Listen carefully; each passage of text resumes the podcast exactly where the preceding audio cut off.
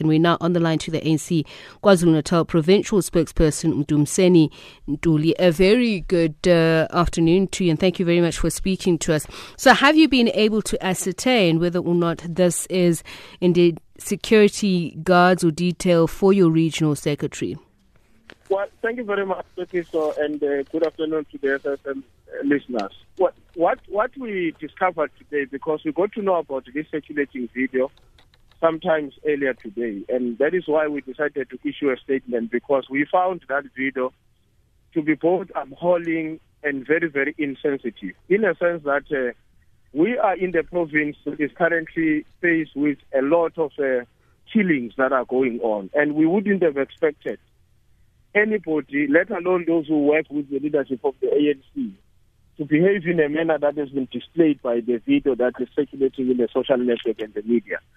And we have directed the regional secretary of the ANC in the region, Comrade Bheki Ntuli, to talk to the company that has provided him with the security and express our disgust and disgust and disappointment with the conduct of those security officers, which is completely at variance with the expectation we have for those who work with the ANC leadership at the level of the region and anywhere else in our province. So you do confirm that these were bodyguards meant for your regional secretary Bheki Ntuli? I can confirm that uh, with, with, with certainty that uh, those two chaps are the, the two of the guys that are working with the ANC regional secretary of eThekwini, who's equally like all of us, very dismayed by what uh, appeared on the video the information, the preliminary information that we got when we were engaged in the regional secretary of the ANC, that apparently from the what what this has been reported to him is that this video had been taken sometimes in January this year. How is it surfacing now? Well, it's neither here nor there. The fundamental question, which is a matter, matter of great concern to us, the fact that uh, in in any way, whether it's this year or last year, somebody in the position of where these these uh, two security guards are, who are looking after the ANC leader, have decided to indulge themselves.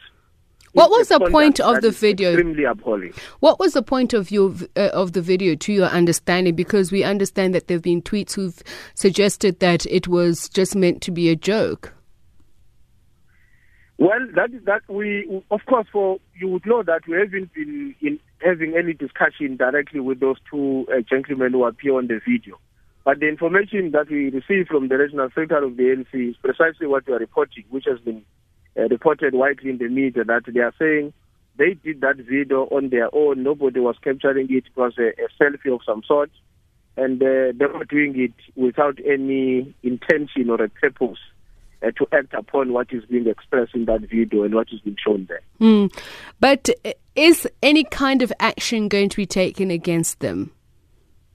There must be an action taken against them. First and foremost, by the company that has employed them, because I don't think there is any company which would allow such a display of a, a terrible conduct in public of a, a, member who's employed by them uh, to continue doing that without any consequences for it.